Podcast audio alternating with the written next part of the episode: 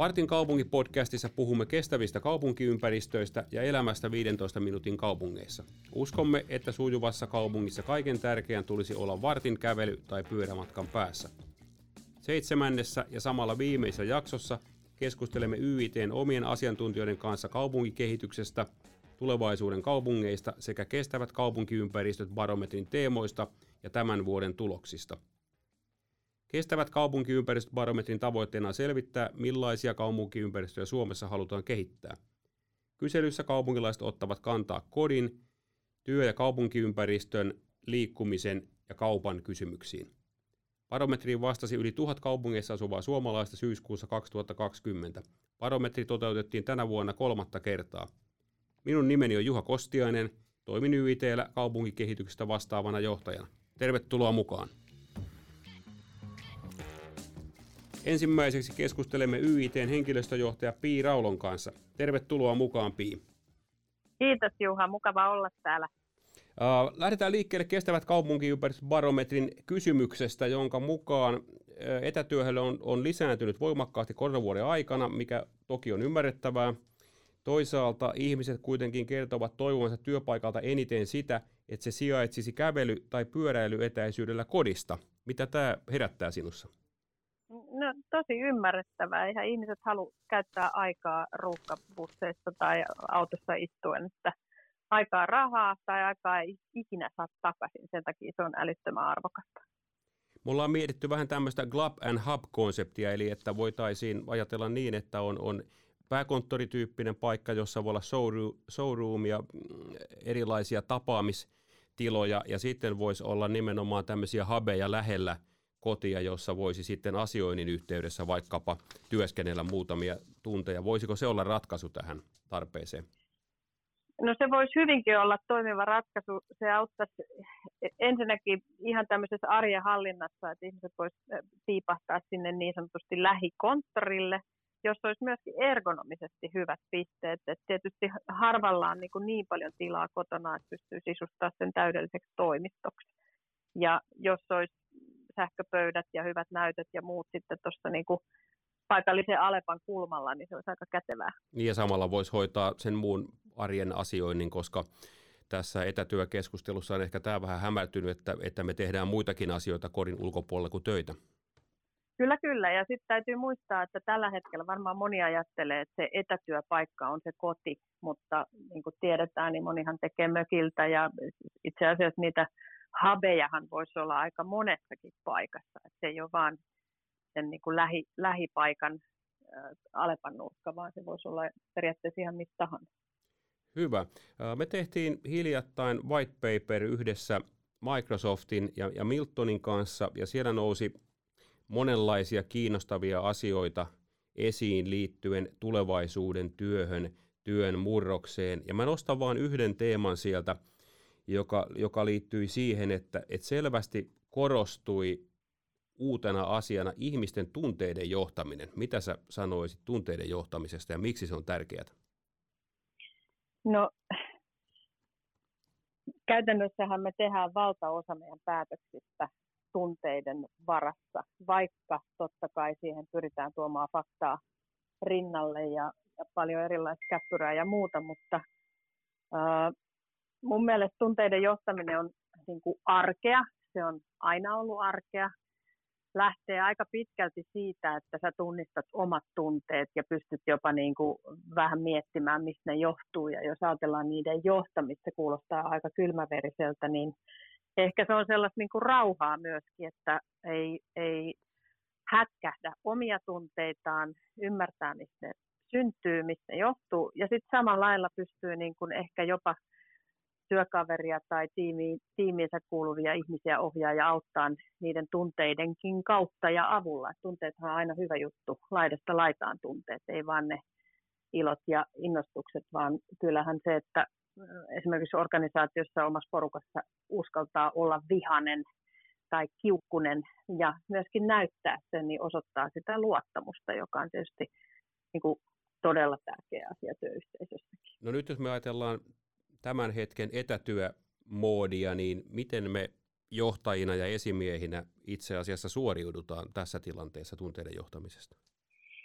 No toi on tosi hyvä kysymys, koska e-, etätyössä, niin kuin nytkin me ollaan sun kanssa vaan äänenvaras, me Kyllä. tunnetaan toisemme, eli me pystytään nyt lukemaan äänenpainoista äh, tota, monia asioita. Äh, toki Teams kuvana auttaa, että pystyt katselemaan, eli vähintäänkin niin pitäisi äh, käyttää itse asiassa jonkin verran aikaa siihen, että on myös ääniyhteyden lisäksi kuvayhteyttä.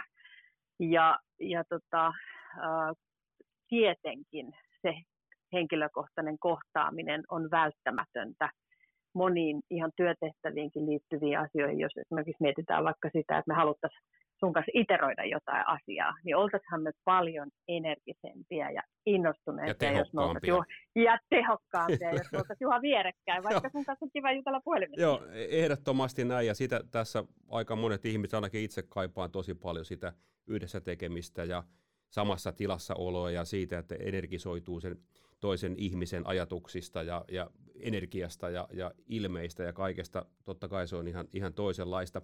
No jos me ajatellaan nyt, nyt tunteiden johtaminen yhtenä kysymyksenä, aika hyvin selitit sen itse asiassa, että se on hyvinkin arkipäiväistä asiaa, jota meidän pitäisi joka päivä tehdä, eikä niinkään mikään erillinen uusi johtamisoppi, mutta onko tässä joku semmoinen ilmiö tai heikko signaali kuitenkin siitä, että tämmöiset pehmeämmät asiat ovat jollakin tavalla nousemassa johtamisen agendalle niin kuin perinteisen omistaja-arvon kasvattamisen tai, tai tulostavoitteiden rinnalle?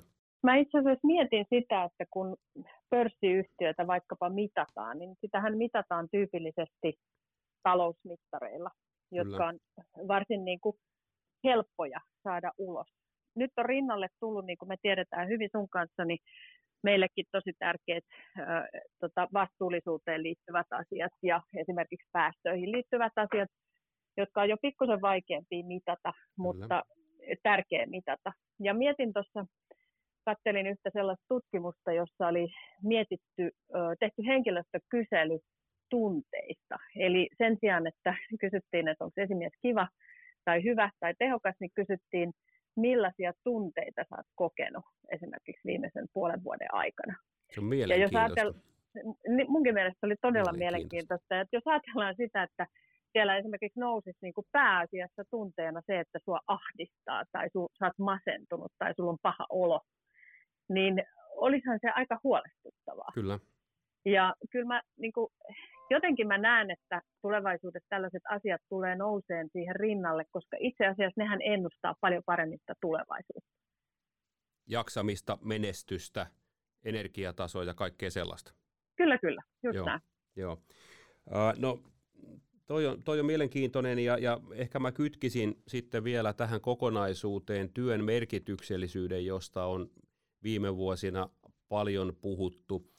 Miten sen rooli tässä pehmeiden asioiden kokonaisuudessa. Ja itse asiassa otit jo vähän esiin tuon, tuon vastuullisuuden, jonka ainakin itse ajattelen, että se on tärkeä osa sitä työn merkityksellisyyttä, että voi olla mukana organisaatiossa, joka ottaa vakavasti ne asiat.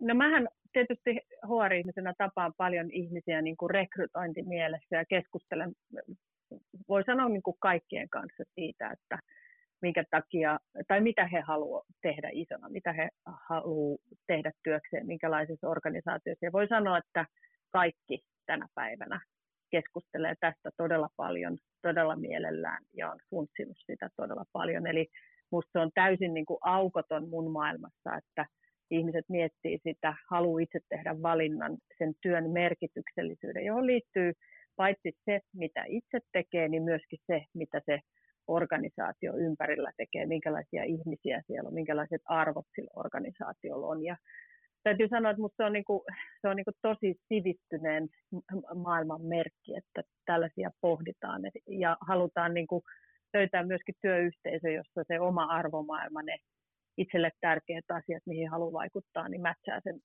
yhtiön tekemisten kanssa. Tai mikä tahansa vapaaehtoisjärjestö tai muu, missä sitten haluaa toimiakin. Sä oot pitänyt meidän YIT sisällä erittäin paljon näitä asioita esillä ja ollut näiden keskeinen puolesta puhuja, niin tekisi mieli kysyä sulta ja kysynkin, että miten sä kiteyttäisit, että miten, miten me yhtiönä osataan tähän vastata, mitkä siellä on semmoisia keskeisiä tekijöitä arvomaailmassa, kulttuurissa, toimintatavoissa, jotka tuovat nämä asiat esiin ja ottaa huomioon? Mitkä on meidän vahvuudet tässä? No mun mielestä meillä on niin kuin, ulkoisesti meillä on aivan keskeinen merkitys ihmisten arjen onnellisuudessa ja toimivuudessa. Ja sitten meillä on niin kuin, todella vastuullinen rooli siinä ympäristön rakentamisessa huomioiden niin kuin, sen, että meidän tuotteet elää ja toivottavasti kehittyy vuosikymmeniä. Eli, eli siinä on niin kuin ihan, ihan mieletön rooli. Tämä Club and Hub ja kaikki tällaiset kehitysasiat, mitä me mietitään, niin sehän vaikuttaa siihen ihmisten arjen onnellisuuteen ja sujuvuuteen. Ja mikä sen tärkeämpää, mutta kuitenkaan niin kuin syömättä sitä tulevaisuutta. Eli kun me rakennetaan, niin me rakennetaan vastuullisesti niin, että se kestää aikaa ja on ympäri, ympäristönäkökulmasta tehty fiksusti ja kierrätetty kama ja niin edelleen. Seuraavaksi studion saapuvat yhtä aikaa YITn asiakkuuksista ja asumisen palveluista vastaava johtaja Pekka Heliin asuminen segmentistä, kehitysjohtaja Pirjo Aalto toimitilat segmentistä sekä johtaja Aleksi Laine infraprojektit segmentistä. Tervetuloa kollegat. Kiitoksia. Kiitoksia. Kiitos. Keskustelemme vähän kaupan tulevaisuudesta, asumisesta, asumisen palveluista, liikkumisesta tässä jaksossa. Lähdetään liikkeelle kiinnostavasta aiheesta. Miltä vähittäiskaupan tulevaisuus näyttää? Pirjo voisi aloittaa. Mielenkiintoinen, mielenkiintoinen kysymys, että kyllähän vähittäiskaupan tulevaisuus näyttää hyvältä, mutta se, että missä se kauppa tehdään, niin sehän tässä on muodostumassa muodostumassa ehkä uudenlaiseen asentoon. Ja, ja tota, niin kyllä mä silti uskon siihen, että kivijalka ja kauppakeskus elää, mutta heidän niin kuin se, ehkä se toimialajakauma muuttuu ja on muuttunutkin jo todella paljon enemmän, enemmän sitten semmoiset semmoiset palvelut, joissa ihmiset viihtyy kohtaa toisia, tulee sitten niin kuin kivijalkaa tai kauppakeskuksiin ja siivun sitten, sitten nettikauppa vie toki muodista ja ruoastakin. Jatketaan vähän kauppakeskuksista. Miltä niiden tulevaisuus näyttää? Syntyykö siellä erikoistumista? Tuskin triplan kokoisia isoja kauppakeskuksia lähivuosina tehdään edes PKSlle. Kyllä, sitä on tutkittu paljon niin Euroopassa kuin tuolla isomman rapakon takana ja, ja tota, niin erikoistumista on pakko syntyä. Et ihan semmoisella perinteisellä, perinteisellä konseptoimattomalla kauppakeskuksella ei kyllä kauhean kivat tulevaisuuden näkymät ole. Että kyllä se vaatii sen, että sulla on joku erikoinen syy. Ihminen on koko ajan vaativampi, se haluaa monta asiaa tehdä samaan aikaan.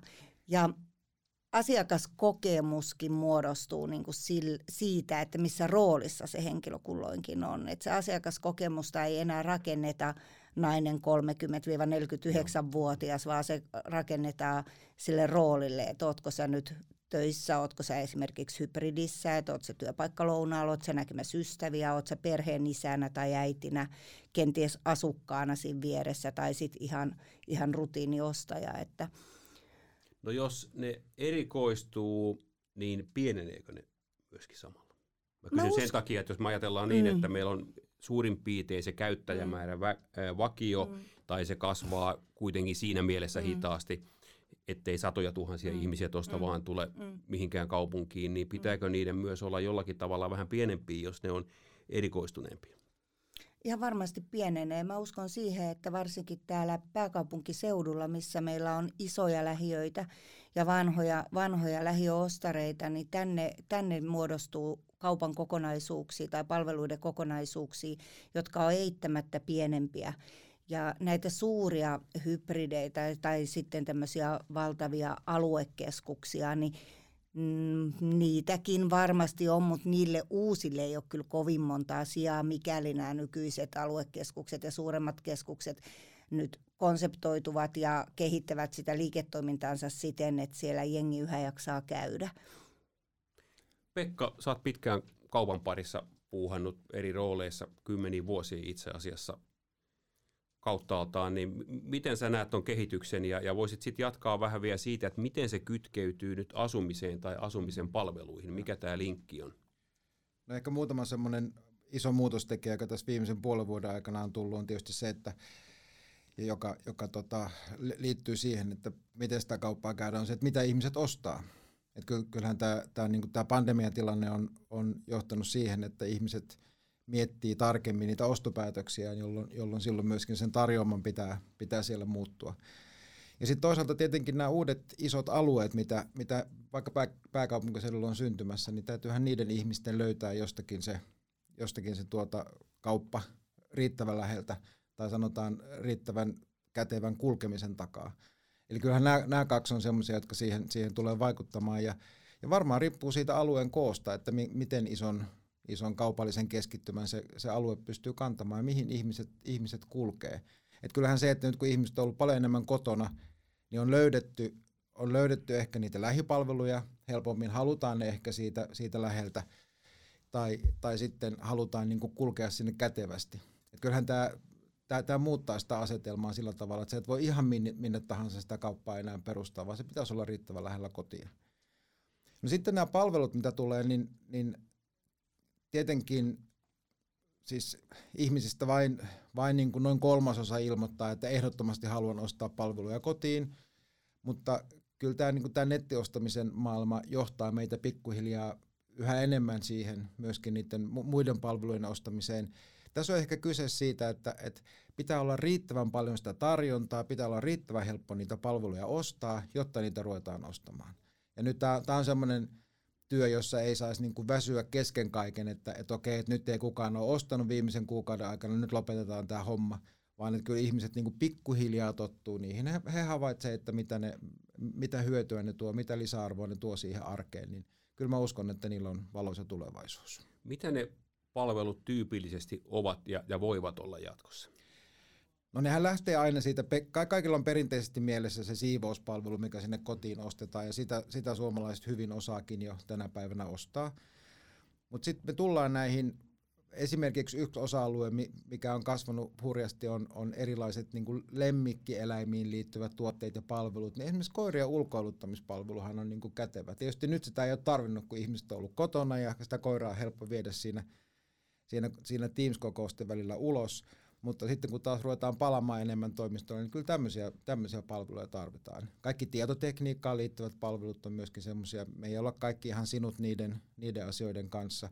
Ja tietenkin sitten semmoiset tiettyyn, tiettyyn tapahtumaan liittyvät palvelut. Mä luulen, että ihmiset ei enää, enää hartiavoimin muuta uuteen kotiin, vaan sitten tilataan muuttopalvelut. Ja, ja, ja siinähän on niin kuin selkeä semmoinen, semmoinen niin kuin lisäarvon tuottamisen elementti mukana, että, että et mieluummin maksetaan muutama satanen siitä, että joku kantaa ne tavarat sun puolesta, kuin se, että sä itse niitä kantasit. Et kyllä me, me ollaan pää, pääsemässä vähän irti tästä luterilaisuudesta, että kaikki pitää tehdä itse.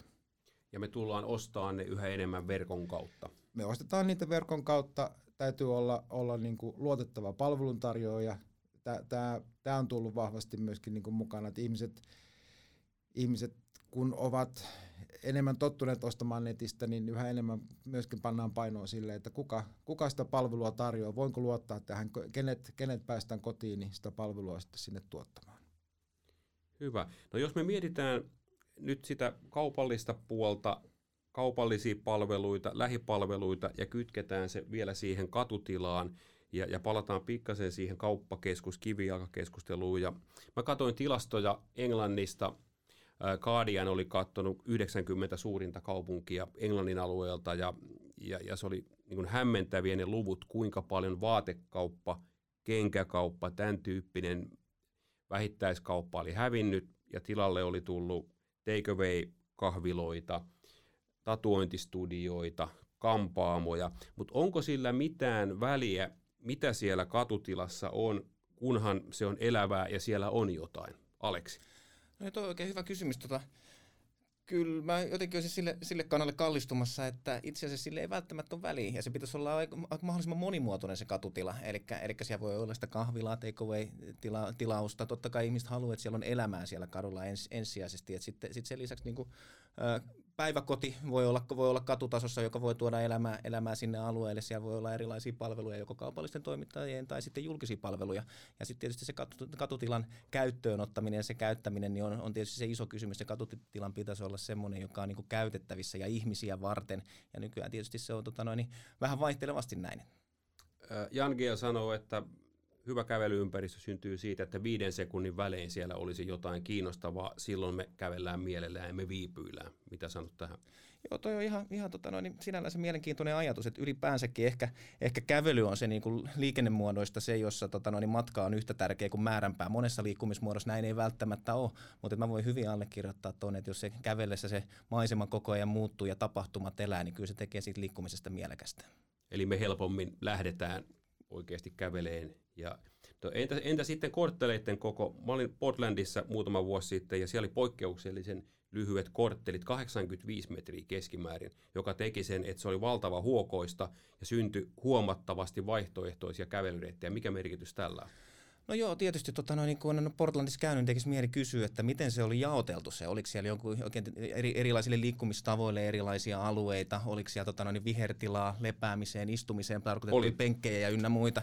No se on varmaan se suuntaus, suuntaus mihin niin toivoisi ehkä kukin, kukin meistä, että toi meidän niin katuympäristö ja elinympäristö kehittyisi. Että siellä olisi tavallaan niin vaihtelevia toimintoja tietysti myös muistaa. Niin kuin, se, mikä siellä kiitti huomioon, niin, niin se kävelyympäristön ihan erilaiset pinnat ja materiaalit oli tosi miellyttäviä ja osittain jopa arvokkaan näköisiä. Siitä oli pyöräilylle oma tila ja, ja, ja vaikka siellä sinänsä autoilua oli paljon, niin se korttelipituus teki myös sen, että ajettiin tosi hiljaa, koska lähes 100 metrin välein oli aina valot. Joo, kyllä. Ja eikö tämä palaa myös vähän siihen vaihteluun, että siellä voi olla tota, noin katupintojen lisäksi joku määrä taidetta, tai jotain muuta, mikä saa tavallaan niin kuin ihmisen koko ajan orientoitumaan siihen ympäristöön ja tavallaan tekee siitä matkasta jo itsessään palvelun tai merkityksellisen sille ihmiselle. Ehdottomasti. No miten te ajattelette sitä, että me kävelystä nyt puhuttiin ja, ja se on tärkeää ja, ja me ollaan ylipäätään YITllä puhuttu viime aikoina 15 minuutin kaupungista, jonka idea on se, että erilaiset asiat, joita me ollaan tässä kuvattu, pitäisi olla saavutettavissa 15 minuutissa mielellään vähäpäästöisesti, eli kävellen, pyöräillen tai joukkoliikenteellä. Ollaanko tähän suuntaan menossa ja mitä mieltä te olette tästä, Pekka? Kyllä, kyllä me siihen suuntaan ollaan, ollaan menossa. Sehän tavallaan tuo, tuo mukaan myöskin tämmöisen niin vaikkapa lähiöiden renesanssin, että ehkä, ehkä, ehkä on hyvä miettiä, helposti mietitään tämmöisissä kohdissa aina sitä kaupungin keskustaa, mutta mut lähiöthän on niitä vahvoja keskittymiä, että et, et kyllä, kyllä se kyllä siinä on ihan pointti, että ihmiset haluaa, haluaa saavuttaa ne asiat nopeasti. Ja, ja, mutta vielä siihen, siihen, että mitä siellä, mitä siellä katotasossa pitää olla tarjolla, niin ehkä se monimuotoisuus on se juttu, että ei, ei sitä, että sulla on niinku seitsemän ta- tatuointistudioa vierekkäin, niin se ei, se ei tee siitä mielenkiintoista, sä et pysähdy jokaisen kohdalla katsomaan, vaan se, että se on niinku riittävän, riittävän vaihteleva. Ja sitten tietysti se toiminnallisuus, että, että et jos siellä on enemmän palveluja, niin siellä on, siellä on vähemmän sitten sitä logistiikkatarvetta, jolloin siellä liikkuu vähemmän autoja. Eli, eli voidaan tulla siihen, että niistä, niistä syntyy ehkä miellyttävämpiä ympäristöjä. Ja kyllä mä sanoisin, että tämä 15 minuutin kaupunki on, on niin kuin vahva, vahva konsepti, joka on tulossa. Tämä oli kiinnostava tämä lähiöiden esiinnosto, koska siellä ne lähtökohtaisesti monessa paikkaa on aika hyvä tiiviys, jolloin vaan se tarkoittaa ehkä vähän sitä miksiä lisää palveluita, työpaikkoja, miksei sitten täydennysrakentamista ja sitä kautta lisää käyttäjiä, mutta niin olosuhteina. Kyllä, juuri näin. Se, siis lähiöithän on perinteisesti ollut, ollut tämmöisiä 15 minuutin kaupunkeja, mutta mut silloinhan se, se perinteinen tarjoamahan oli hyvin, hyvin perinteistä, että siellä oli, siellä oli, oli vähittäiskauppa ja siellä oli kioski ja sitten siellä oli tiettyjä, tiettyjä palveluja, parturikampaamoja ja niin edelleen, että et se, se ei ole ehkä enää sitä, sitä tulevaisuutta, vaan se muuttaa, muuttaa muotoaan niiden ihmisten ostokäyttäytymisten muuta ja myötä.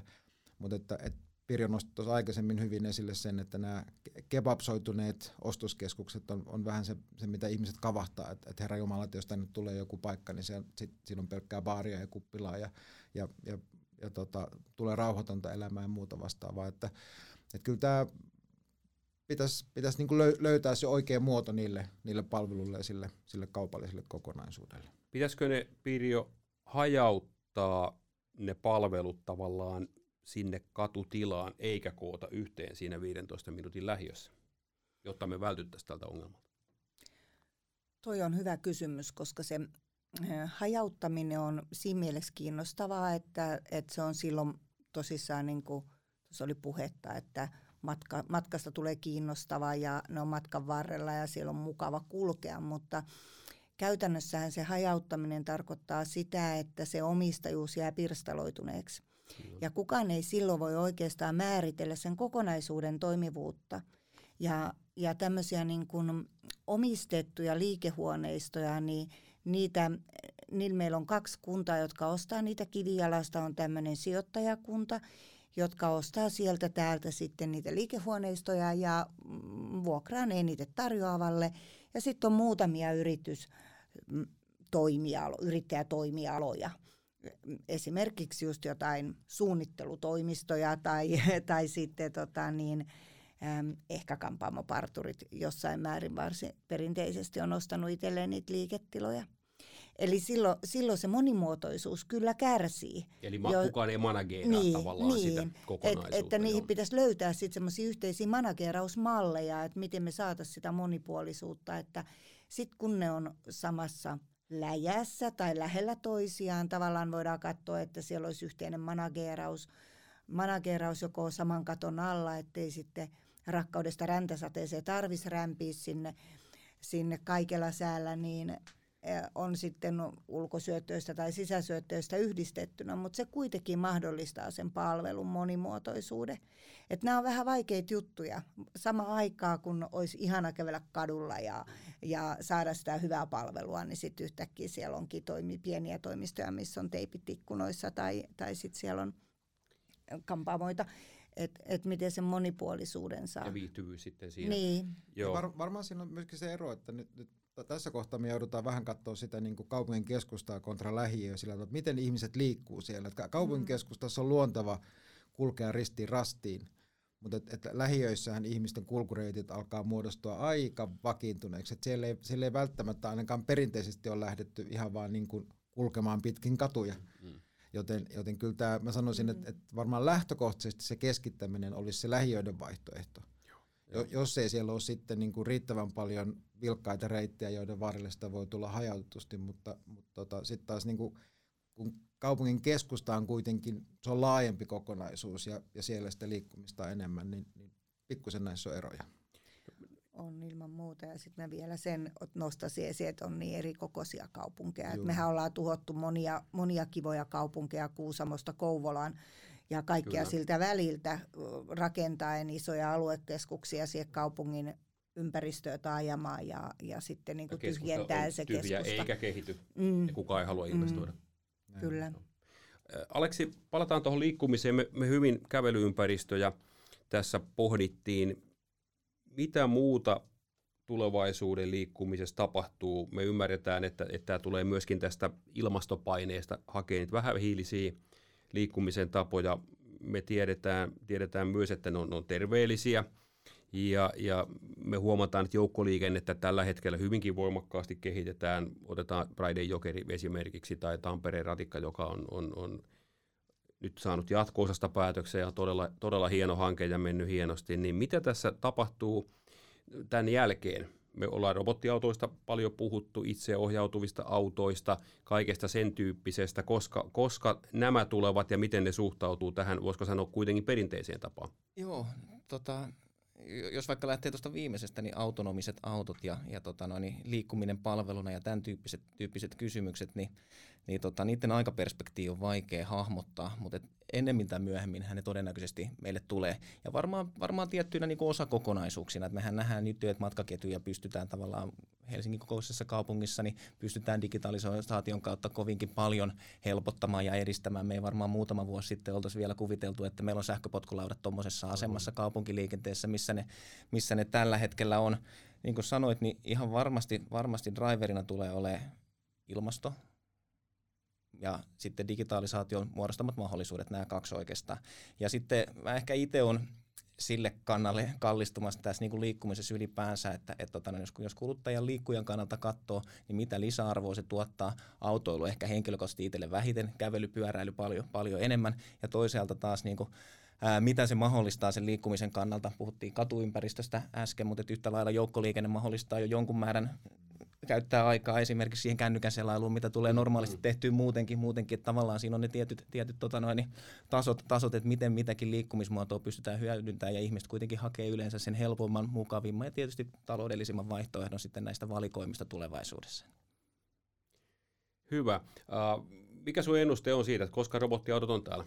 Me, me ei tiedetä kukaan, mutta mut, mut Veimo jo tiettyä laivuetta Houstonissa pyörittää. Testaa, joo, ja siis Helsingin kaupunki on kokeillut, kokeillut tota noin, julkisessa liikenteessä autonomisia busseja, busseja ja tota noin, siis tietotapaahan meillä jo uusissa autoissa on joku määrä autonomia, automatiikkaa, ja tota noin, mutta siis sanotaan näin infran perspektiivistä, jos, jos unohtaa kaikki tota noin, eettiset kysymykset, lainsäädännölliset kysymykset, mitä tämmöisiin niin autonomisiin ajoneuvoihin, ajoneuvoihin liittyy, niin, tota noin, niin infran perspektiivistä, niin, niin sanotaan, että työtä on vielä tehtäväksi myös sillä tavalla, että meillä on valmiudet siihen. Se vaatii tieverkolta aika paljon, se vaatii datan, datan siirrolta aika paljon ja, ja tavallaan tiettyjä niin kuin asioita on vielä ratkaistavissa, mutta ehkä se autonomiakin tapahtuu asteittain. Että kaista-avusteinen ajoneuvo on jo nyky, nykypäivää, mutta et vielä en hyppäisi auton takapenkille mm. ehkä kymmenen vuoden päästä. Mutta toisaalta tuottaisi myöskin paljon dataa, jota voitaisiin käyttää liikenteen ohjaukseen ja kertoa meille kullekin, koska kannattaa esimerkiksi lähteä, eikä vain ajatella niin, että tehdään kaikkea lisää. On, ja sitten tähän tulee just tavallaan tähän niin kuin liikkuminen palveluna jakamistalous talous näkökulmaan, näkökulmaan kanssa, että millä tavalla sitä resurssia, joka tunnin on käytössä tällä hetkellä keskimäärin, niin pystytään käyttämään paljon laajemmin ja tehokkaammin kuin mitä nyt. Että, et, tota noin, mutta nämä harvoin on varmaan nämä kehityslinjat ihan suoraviivaisia, että se hakee tota noin, mutkien kautta, kautta tiensä sinne, mihin, mihin tota noin, tietysti osin sitä ohjataan, mutta mihin myös tarve, tarve ja sitten toisaalta taas nämä globaalit ilmiöt meitä, meitä johtaa. No jos mietitään pysäköintikysymystä, niin tämä tämä tota, ratkaisu saattaisi syntyä nimenomaan siitä, että meillä on näitä autonomisia autoja ja niitä ei jokaisen tarvitse pysäköidä erikseen. Me tehtiin tosiaankin kaupunkiympäristön barometria, saatiin mielenkiintoinen vastaus pysäköintiin. Toivottiin lisää pysäköintipaikkoja yleisesti ottaen, mutta kukaan ei ollut halukas maksamaan niistä mitään. Miten kommentoisit tätä? Niin, no pysäköintipaikka on varmaan sillä tavalla, että, että sen, senkin riittävyys varmaan määrittyy siitä, että, että minkä, minkä, minkä ajan jakson se auto, auto lepää siitä. Pysäköintipaikkaa tarvii toki kovin paljon, jos 23 tuntia auto on siinä samassa, samassa ruudussa, mutta sillä tavalla, että jos se aika puolitetaankin, että se on sitten vain 11,5 tai 12 tuntia, tuntia siinä paikallaan, niin sehän jo itsessään tuo tuplamäärän. Mielenkiintoinen sinällänsä tuo kommentti, että halutaan, mutta ei olla valmiita maksaa, mutta et, et kyllä mä silti niin kuin näkisin, että, että tavallaan se, että me pystytään tehokkaammin ja laajemmin käyttämään monimuotoisia liikkumisen muotoja, muotoja niin sitten tavallaan ratkaisee tietyllä tosin myös tätä pysäköinnin ongelmaa. Pitäisikö Pekka mennä voimakkaammin markkinaehtoiseen pysäköintiin, eli, eli gründeri tai developeri ratkaisisi paljonko uskoo niitä tarvitsevan, eikä normin kautta niin kuin monissa kaupungeissa nyt kyllä mä sanoisin, että täytyy, täytyy siihen vähitellen, vähitellen mennä, vaikka, vaikka tietysti Gründerin kannaltahan se tarkoittaa tiettyä riskinottoa, että, että onko niitä sitten oikein määrä vai ei, että on niin helppo aina mennä sen, sen kaavan taakse ja sanoa, että kaava vaatii näitä sata, että mä haluaisin näitä paljon vähemmän, mutta kyllä mä luulen, että siihen on, siihen on pakko mennä, koska, koska kyllä me ollaan tässä siinä murroksessa, että just tämä ihmisten – ihmisten niin kuin ikään kuin sanotettu tarve niille, mutta haluttomuus maksaa niistä, niin sehän muodostaa ihan niin kuin mahdottoman yhtälön, että, että, että mitä me sitten tehdään. Että ihmiset on tottunut siihen, että, että, että pysäköinti on tapahtuu jossain julkisessa tilassa, mistä ei kukaan maksa yhtään mitään, mutta eihän se tiiviissä kaupunkiympäristössä tai edes tämän päivän lähiöissä ole enää, enää mahdollista. Että, että kyllä tähän löytää, täytyy löytää ratkaisuja. Kyllä mä luulen, että se markkinaehtoisuus on kaikkein paras. Hyvä. Otetaan loppuun yksi lyhyt kysymys jokaiselle teille ja hypätään koronan jälkeiseen aikaan. Mikä on kiinnostavin tai innostavin kaupunkikehityksen trendi koronan jälkeen, Pekka? No kyllä mä sanoisin, että se on, on tämä 15 minuutin kaupunki ja vietynä nimenomaan sinne lähiöihin. Aleksi? No jos sanon kaksi. No, tota noin, liikkuminen ja toisaalta energiamurros. Et tota noin, liikkumisen kannalta, kannalta, että miten me tavallaan tietyllä tapaa pystytään minimoimaan sitä liikkumisen tarvetta ja toisaalta energiamurrospuolelta, että et tota noin, meillä on paljon kaukolämpöön, asumisen, asumisen muihin energiaratkaisuihin liittyviä, liittyviä kysymyksiä, niin näin infran perspektiivistä niin nämä kaksi. Pirjo, saat päättää. No 20 vuotta on mietitty sitä, että kuinka toi nettikauppa nyt vaikuttaa tähän kauppakeskukseen. Ja kyllä mä sanoisin, että nyt me se niin nähdään tämän jälkeen, että nyt sitä nettikauppaa on harjoiteltu ja kun on puhunut ketyjen kanssa ja kuulee niitä lukuja, mikä, mikä on ollut ne kasvotarinat, mutta samaan aikaan myös se, että kuinka ihmiset kaipaa jo kauppaan takaisin ostoksille, niin että mit, mi, millaisia malleja me kehitetään siihen, että yhdistetään sitä, sitä nettikauppaa ja sit sitä kivijalka- tai kauppakeskus liiketoiminnan sisällä olevaa kauppaa, niin nyt me sitten varmaan nähdään, millaiseksi se muodostuu. Seuraavaksi keskustelemme Marko Oinaksen kanssa, joka on YITn Asumisen Suomi- ja CEE-segmentin VT-johtaja. Tervetuloa Marko. Mulla on muutamia kiinnostavia kysymyksiä sulle ja lähdetään liikkeelle YITn päästötavoitteista. Ja kuten tiedämme, ollaan laitettu hyvin haastavat tavoitteet oman päästötason vähentämiseksi ja ennen kaikkea sitten rakennettujen kiinteistöjen päästötason vähentämiseksi. Ja huomattavan paljon myös on painetta materiaalien päästötasojen vähentämiseksi. Mikä sun näkökulmasta nyt oleellista on asumiseen liittyen ja miten sitten uudet rakennusmateriaalit tukevat näitä meidän ajatuksia? Kiitos, kiva kun pääsin mukaan ja, ja tota, niin kuin totesitkin, ne on, ne, meidän tavoitteemme ovat haastavat, mutta mun mielestä ne on kyllä hienolla tavalla tasapainoiset. Et sekä kohdistetaan sitä, sitä painetta ja säästötavoitetta siihen meidän omaan toimintaan, että meidän perusteisiin hankkeisiin, mutta myös sitten kuitenkin siihen, siihen elinkaareen ja tavoitellaan sitä hiilineutraalia käyttöä, niin se, se haastaa vähän niin kuin kahta kautta. Kyllä. Ja kyllä me huomataan tuossa nyt, kun vuoden alusta lähtien asumisen hankkeita on lähdetty laskemaan tämän, tämän hiilidioksidipäästöjen osalta, niin, niin selkeästi me aletaan niin tunnistamaan sieltä niitä kohtia, että, että, että mitä kohtia meidän täytyy parantaa, jotta näitä säästöjä saadaan aikaan. Ja, ja sitten totta kai niin, niin tuota, onneksi tämä vauhdittaa myös tätä meidän rakentamisen materiaali- ja esivalmisteteollisuuttakin. Että kyllä sieltä uusia materiaaleja, uusia mahdollisuuksia näihin säästöihin on, on tulossa. Me ollaan mukana muutamien toimittajien kanssa näissä ja, ja tietenkin sitten tämä energiapuoli, uudet energiamuodotkin, niin, niin tota, tämä on aika mielenkiintoinen paletti ja kokonaisuus. Eh, ehkä semmoinen tilanne, missä ollaan näin ja, ja koetaan sitä vastuuta ympäristöstä. Ja ehkä semmoinen jos, jos kiteyttää sitä, niin meillähän ei ole olemassa semmoista yhtä oikotietä onneen tässäkään tapauksessa. Meillä ei ole tiettyä materiaalia, mihin me täysin hypätään ja, ja, ja nämä tavoitteet on ratkaistu tai tiettyä energiamuotoa, vaan se pitää löytää monesta paikasta ne, ne säästöt. Kun katsotaan sitä laskentaa, niin, niin mä oon ymmärtänyt, että noin 40 hanketta on jo laskettu. Niin mitkä siellä on yksittäisiä suurimpia päästöaiheuttajia? Onko siellä paalutus, rungot, mitkä nousee esiin? No kyllä se, se meidän tyyppisessä rakentamisessa, missä jos puhutaan nyt vielä asumisesta ja meidän päätuote on asuntokerrostalo, niin kyllä se runko on se, mistä se, se tulee. Joo, joo. Ja, ja, tota, ja kun, kun kuitenkin se vallitseva materiaali on betoni ja tiedetään hyvin semetin valmistuksen ja, ja, ja betonin kokonaisuudessaan kuormat, niin sieltä ne löytyy ja, ja ehkä kiinnittäisin tuossa sillä tavalla huomiota siihen, että vaikkakin me tullaan jatkossakin käyttämään betonia, sillä on, sillä on erinomaiset edut tietyssä kohtaa runkoa, niin, niin on hyvä miettiä, että tarvitaanko sitä niin paljon, eli puhutaan rakenteiden optimoimisesta, ja sitten, että kun sitä tarvitaan, niin pystytäänkö sitä itse materiaalia tekemään vähäpäästöisemmin, ja siitä on ihan hyviä esimerkkejä olemassa. Ja mä oon ymmärtänyt, että, että toimittajilla on valmius puhua jopa kymmenien prosenttien päästöhyödyistä, kun he kehittävät niitä materiaaleja. Kyllä se pitää paikkaansa ja, ja tässä betonin tilanteessakin niin voidaan ehkä lähteä kahta kautta, että meillähän on betonia, jota käytetään sillä työmaalla, eli, eli valetaan ja se siellä kuivaa ja, ja, tota, ja sitä kautta sitoutuu. Ja sitten on totta kai se materiaali, mitä käytetään tuolla tehtaissa, kun tehdään esivalmisteita, puhutaan elementeistä, ontelolaatoista, vastaavista, niin, niin tota, kyllä siellä selkeästi on herätty kyllä tähän, tähän yhteiseen jumppaan, mitä meillä tässä kansakuntana on, on käynnissä. Erittäin hyvältä kuulostaa. Puhutaan muutama sana työn muutoksesta, joka on meillä useammassakin osiossa ollut keskeisesti esillä. Ja mikä sun näkemys on siitä, että miten lyhyellä aikajänteellä korona on vaikuttanut ja, ja toisaalta mikä on sitten pitkän, pitkän aikajänteen vaikutus myöskin niin kuin sitten asuntosuunnitteluun, mitä tämä on aiheuttanut? Se on, se on aika jännä, kun, kun katsotaan taaksepäin, niin aina puhuttiin, että kohta etätyö tulee – Kyllä. Ja, ja, tota, ja sitä odotettiin pitkään.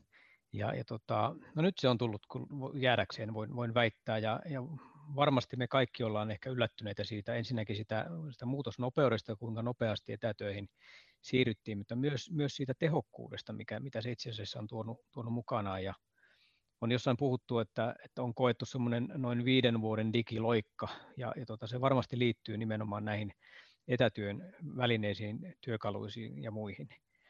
Ja, ja samalla nyt sitten tämä etätyö, jos ajatellaan pitemmässä aikajaksossa ja että mitä se merkkaa meille asumiseen ja muuhun, niin kyllä, kyllä me tullaan näkemään uuden tyyppisiäkin ratkaisuja siinä, että mihin sitä kodin tilaa käytetään, mitkä on tavallaan sen arvostuksen paikkoja. Enkä puhu pelkästään nyt sitten siellä itse asunnossa, vaan myös sitten niitä yhteistiloja. Joo, eli, eli, eli jos, jos tuota, meillä yleisesti ehkä ne yhteistilat, mitä kohteissa on ollut, niin on, puhutaan ehkä tämmöisellä lainausmerkillä kerhotilat, joille on keksit, yritetty keksiä järkevää käyttöä ja, ja tuota, nyt uusilla varausjärjestelmillä, tämän etätyön painotuksilla, meillähän voitaisiin käyttää näitä tiloja myös etätöihin. Eli, eli meillä kaikilla ei ole kodissa mahdollisuutta työskennellä, kaikki eivät edes haluakaan työskennellä, siellä on muutakin elämää ja silloin näitä tiloja voitaisiin ihan, ihan joustavasti käyttää tähän etätyöhön. Eli saataisiin vähän tämmöistä club and hub-ajattelua tuotua, että jossain on, on, on pääkonttori ja on tämmöisiä hubeja, missä voidaan sitten päivittäisiä töitä myös hoitaa. Juuri näin, ja ne on, ne on ehkä lähempänä, tai ovatkin lähempänä sitä omaa kotia, kuin missä se, se ehkä se, se pääkonttori tai varsinaisen työnantajan tila on. No, Juuri näin. Me kysyttiin kestävät kaupunkiympäristöt barometrissa myöskin kansalaisten näkemyksiä kodeista ja mitkä asiat siellä nousee esiin ja saatiin tulokseksi, että lasitettu parveke entistä suositumpaa. Pitkästä aikaa useampi halusi myöskin oman saunan – ja lisäksi huomattiin, että, että remontoidaan ja sisustetaan aikaisempaa, aktiviteet, a, a, aikaisempaa aktiivisemmin. Onko nämä tuttuja ilmiöitä sulle? Kyllä ne on, ja, ja tota, kaiken taustalla on, on ehkä semmoinen ilmiö, että se katse kääntyy niin kotiin päin. Ollaan enemmän siellä niissä, niissä ympyröissä, missä, missä tota, ehkä perinteisesti käydään vain kääntymässä. Nyt sitä aikaa vietetään ja, ja tota, katse harhautuu eri paikkoihin, mietitään niitä niitä tota, kohtia ja, ja tota, samallahan se korostaa ja, ja kannustaa myös tota, asunnon vaihtoon, että olisiko minulle joku toisen tyyppinen ratkaisu parempi, parempi tähän tota, uuteen normaaliin tilanteeseen, mitä, mitä puhutaan. Ja, ja otan ehkä kiinni tuosta, tuosta lasitetusta parvekkeesta. Sen suosio tulee siitä, että sä pystyt sen sisustamaan. Aivan. Me nähdään todella hienoja ratkaisuja meidän, meidän asukkaiden kodeissa, miten he ovat tehneet niistä keitaita tai rauhoittumistiloja. Ja toinen puoli, mistä mainitsit, on tämä sauna, että sekin on jännä, että pienessä asunnossa niin sille saunan tilalle on, on myös monta muuta ottajaa, ja ehkä tämä etätyö on, on tavallaan yksi sellainen, että jos, jos, jos kahdeksan tuntia teet töitä kotona, niin, niin tuota, tuskin se illalla sen verran saunot, että, että sitä kautta se, se järkevyys, kuinka paljon sulla, sulla mihinkin, mihinkin tuota, käyttöön sitä tilaa on, niin, niin tuota, varmaan tulee siihen puntariin. No, jos tuossa oli noita muutamia oppeja, toi oli mielenkiintoinen toi yhteiskäyttötila ja, ja, ja sen hyödyntäminen ja uudelleen miettiminen nimenomaan työkäytössä, lasitetut parvekkeet, kun kuitenkin todennäköisesti niitä töitä tehdään kotona ainakin aikaisempaa enemmän, niin minkälaisia ratkaisuja me tullaan tarjoamaan sit siihen, onko siellä joku erillinen pienehkö lisätyötila jossakin huoneessa, lähestytäänkö mieluummin lisähuoneiden käyttä, miten, miten ollaan tätä, tätä ajateltu, tätä tarpeen ratkaisua?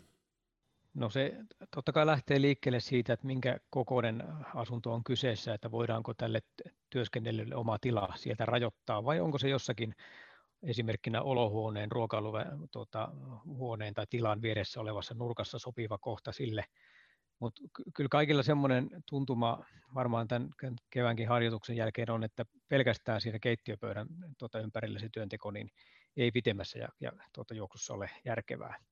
Ja ehkä sillä tavalla, että jos mietitään, että mitä siihen tarvitaan, niin mehän tarvitaan, me tarvitaan sähköä näihin meidän laitteisiin, mitkä, mitkä meillä töissä, etätöissä on. Eli tietyllä tavalla se suunnittelu pitäisi ulottaa sinne, että mitä siinä paikassa tarvitaan. Joo. Ergonomia on yksi erittäin tärkeä. Ja heitän yhden esimerkin. Meillä on semmoinen hanke tuossa jo, jo pitkällä Helsingin kauppala Haakassa, jossa tota, ää, sopivaan kohtaan tuli tila, jota asiakas voi halutessaan käyttää joko alkovina, vaatehuoneena tai sitten etätyöpisteenä. Eli se voi valita ja siinä jota, vaiheessa, kun kauppaa tekee. Niin, siinä voi valita kyllä, että miten sen sitten niin varustelee ja mikä, mikä näistä käyttötarkoituksista on hänelle tärkein. Erittäin hyvä. Hypätään Marko lopuksi vähän yleisemmälle tasolle. Me saatiin hyvät näkemykset nyt koronan opeista. Jos hypätään vähän kaupunkitasolle, niin me ollaan puhuttu viime aikoina 15 minuutin kaupungista, joka sitten osaltaan ratkaisisi ongelmia sillä tavalla, että kaikki tarvittavat asiat olisivat 15 minuutissa kävellen, pyöräillen, hyvällä joukkoliikenteellä saavutettavissa. Miten näet tämän vision? Olen vahvasti kyllä sen, sen, sen takana ja, ja tavallaan ostan sen ajatuksen kyllä. Me, me nähdään niitä hyviä esimerkkejä nyt meidän, meidän toteutustekin kautta, että kuinka oikeastaan ihmiset sitten jälkikäteen tulee sanomaan, että he ei ole ymmärtänytkään, kuinka paljon tämä muutti heidän maailmaa, kun he muuttivat vähän, mä osaan, että ehkä urbanimpaan ympäristöön. Ja, ja tota, viimeksi olen tuossa triplaan muuttaneita asukkaita haastatellut ja, ja tota, julkisten kulkuyhteyksien, palveluiden, luonnonkin tavallaan tuota läheisyys, niin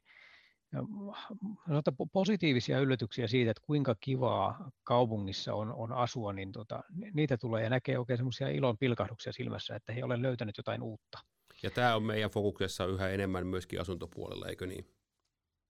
Kyllä, kyllä on, ja, ja tota, sen, sen mahdollistaminen, että pystytään ensinnäkin tunnistamaan niitä alueita, missä tämän tyyppistä 15 minuutin kaupunkielämää pystyy viettämään, ja, ja tota, sitten siihen tueksi muutakin kuin asumista, eli, eli hyviä palveluita ja, ja tota, semmoista positiivista elämänkiertoa. Pysytään vastuullisuusteemassa ja soitetaan YITn Head of Sustainability Mia Rantaaholle. Moi Mia, kiva, että pääsit mukaan. Terve Juha.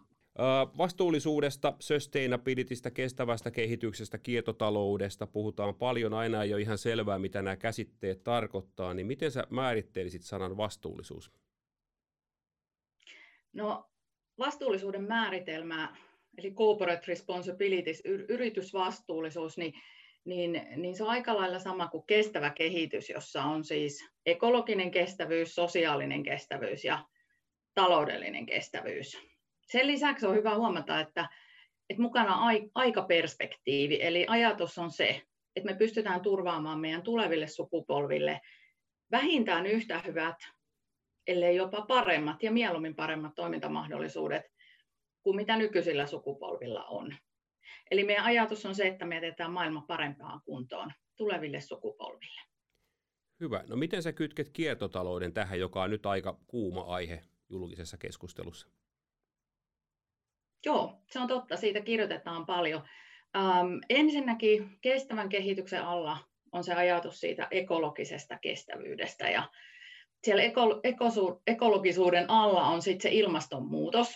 Ja siihen liittyy, niin se on hyvin läpileikkaava teema, siihen liittyy myöskin sosiaalinen vastuu ja, ja taloudellinen kestävyys, koska ilmastonmuutoksella on taloudellisia seurauksia ja mahdollisuuksia sekä vaikuttaa ihmisten elämään. Sitten taas kiertotalous on, on työkalupakki. Se on kasa liuta, valtava määrä suunnattomia mahdollisuuksia, joilla me voidaan ratkaista näitä ilmastonmuutoksen mukanaan tuomia haasteita. Sekä kierrättämällä, uusiokäyttämällä, ke, ke, kokonaan niin kuin uusia kiertoja innovoimalla. Eli, eli se on niin kuin keino ratkaisumahdollisuuksia siihen, miten me voidaan hillitä ilmastonmuutosta ja luoda uutta liiketoimintaa. Anna pari esimerkkiä kiertotaloudesta rakennus- ja kiinteistöalalla.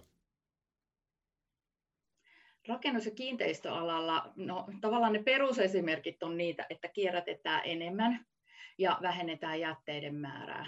Mutta sen lisäksi siihen kuuluu ajatus tehokkuuden lisäämisestä siitä, että voidaanko me esimerkiksi käyttää aiempaa enempi, enemmän uusiutuvia materiaaleja, voidaanko me toisen teollisuuden alan jätevirtoja hyödyntää uusina materiaaleina, jotka sitten saa CE-merkinnän ja, ja, ja käyvät sitten uusien rakennusten rakennusmateriaaleiksi. Entäs, entäs korjausrakentaminen ja käyttötarkoituksen muutokset? Onko ne kiertotaloutta meidän kannalta? No ehdottomasti ne on, ne on niitä isoja, isoja ratkaisumahdollisuuksia, eli, eli konversiohankkeet esimerkiksi on sitä, että, että rakennuksen alkuperäinen käyttötarkoitus muunnetaan toiseksi. Eli se tarkoittaa silloin sitä, että meidän ei tarvitse rakentaa uutta. Eli ne on niitä isoja vaikutuskeinoja siellä kiertotalouden saralla. Oikein hyvä. Katsotaan vähän tulevaisuuteen. Mihin YITllä ollaan menossa vastuullisuuden kanssa? Minkälaiset teemat on siellä lähivuosina esillä voimakkaasti? No ensimmäisenä meillä on hyvin vahvana ilmastonmuutos ja, ja tosiaan siinä sen kiertotalouden työkalupakin hyödyntäminen rakennuksissahan käytetään semmoinen 40 prosenttia Suomessa esimerkiksi kulutettavista energiasta ja ne aiheuttaa semmoisen 30 prosenttia päästöstä. Eli on selvää, että meidän, meidän tulee tällä saralla olla osa ratkaisuja. Ja sen takia me ollaan asetettu YITllä pitkä aikaväli ilmastotavoitteet. Ja, ja näitä kohden nyt tiekartan muodossa lähdetään, lähdetään systemaattisesti vähentämään meidän päästöjä ja tosiaan hyödynnetään kiertotaloutta. No sitten yksi toinen iso termi tai, tai meillä niin kuin vahvasti näkyvä oleva, agendalla oleva asia on läpinäkyvyyden lisääntyminen. Eli sijoittajat ja muut sidosryhmät kysyvät meiltä yhä enemmän näistä kestävän kehityksen ja vastuullisuuden asioista. Ja muun muassa on tullut paljon lisää ESG-kriteeristöjä, eli meillä on, meillä on lisää raportointia ja läpinäkyvyyttä myös, mitä me halutaan avata kohti sitä meidän toimittajaketjua myös. Ja esimerkiksi tulevaisuudessa meille tulee ilmastoriskien ja mahdollisuuksien taloudellinen arviointi. No sen lisäksi sitten data on, on hyvin vahva iso teema meillä, eli datan ja digitalisaation tehokkaampi hyödyntäminen kestävän kehityksen johtamisessa. Ensin ollaan kehitetty jäteraportointia ja energiaraportointia, se on semmoista niin kuin peruskehittämistä sustiksen eli kestävän kehityksen saralla. Ähm, sen lisäksi esimerkiksi digitaalista raportointimahdollisuuksia ympäristöhavaintoihin. Mutta sitten samaan aikaan toisaalla rakennusten vähähiilisyyden arviointimenetelmä lisääntyy.